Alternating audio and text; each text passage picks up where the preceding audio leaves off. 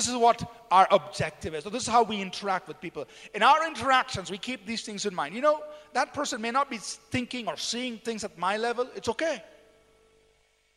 And let me do what will edify that person.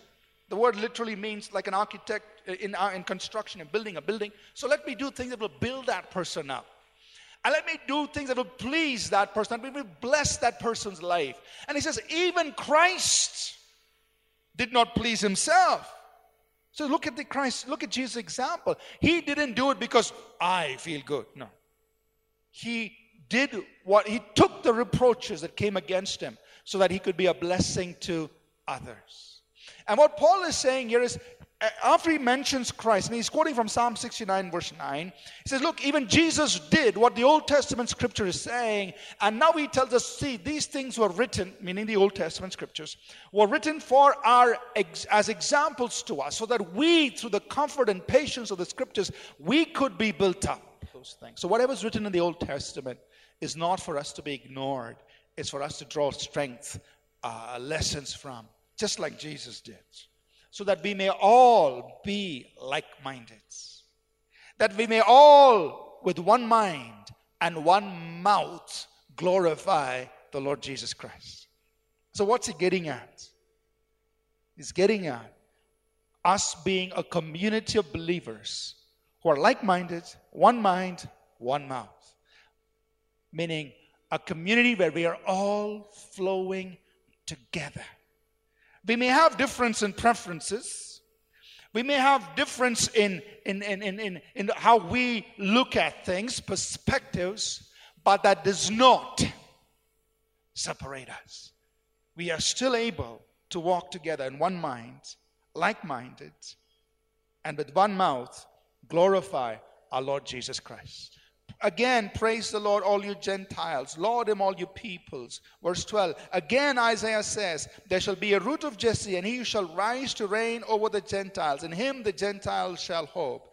Now may the God of hope fill you with all joy and peace in believing, that you may abound in hope by the power of the Holy Spirit. So now Paul is saying, you know, Jesus came as a servant, as a minister to the circumcision, meaning to the Jewish people. It happened through believing.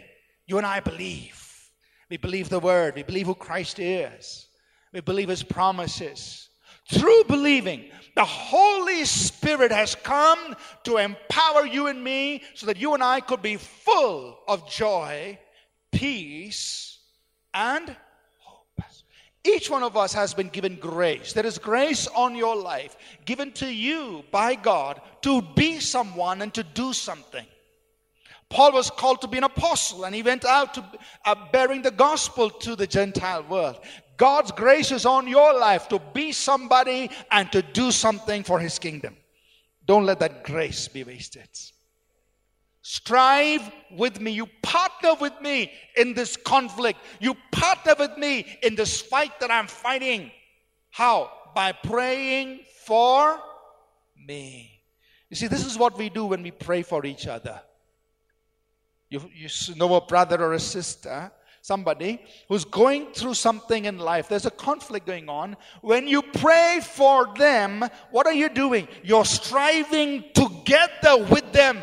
In their battle, you've stepped into their fight, and you are in the conflict with them. Their strength has been reinforced because you are praying for them. I want you to avoid people who are causing divisions and offenses. Avoid that.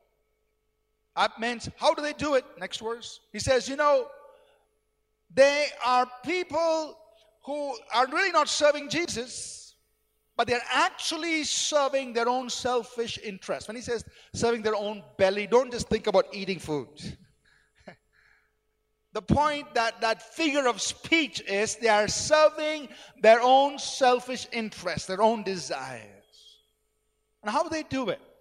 By flattering words and smooth words. So they talk very nicely. but they can deceive those who are very simple. That means people who are not discerning.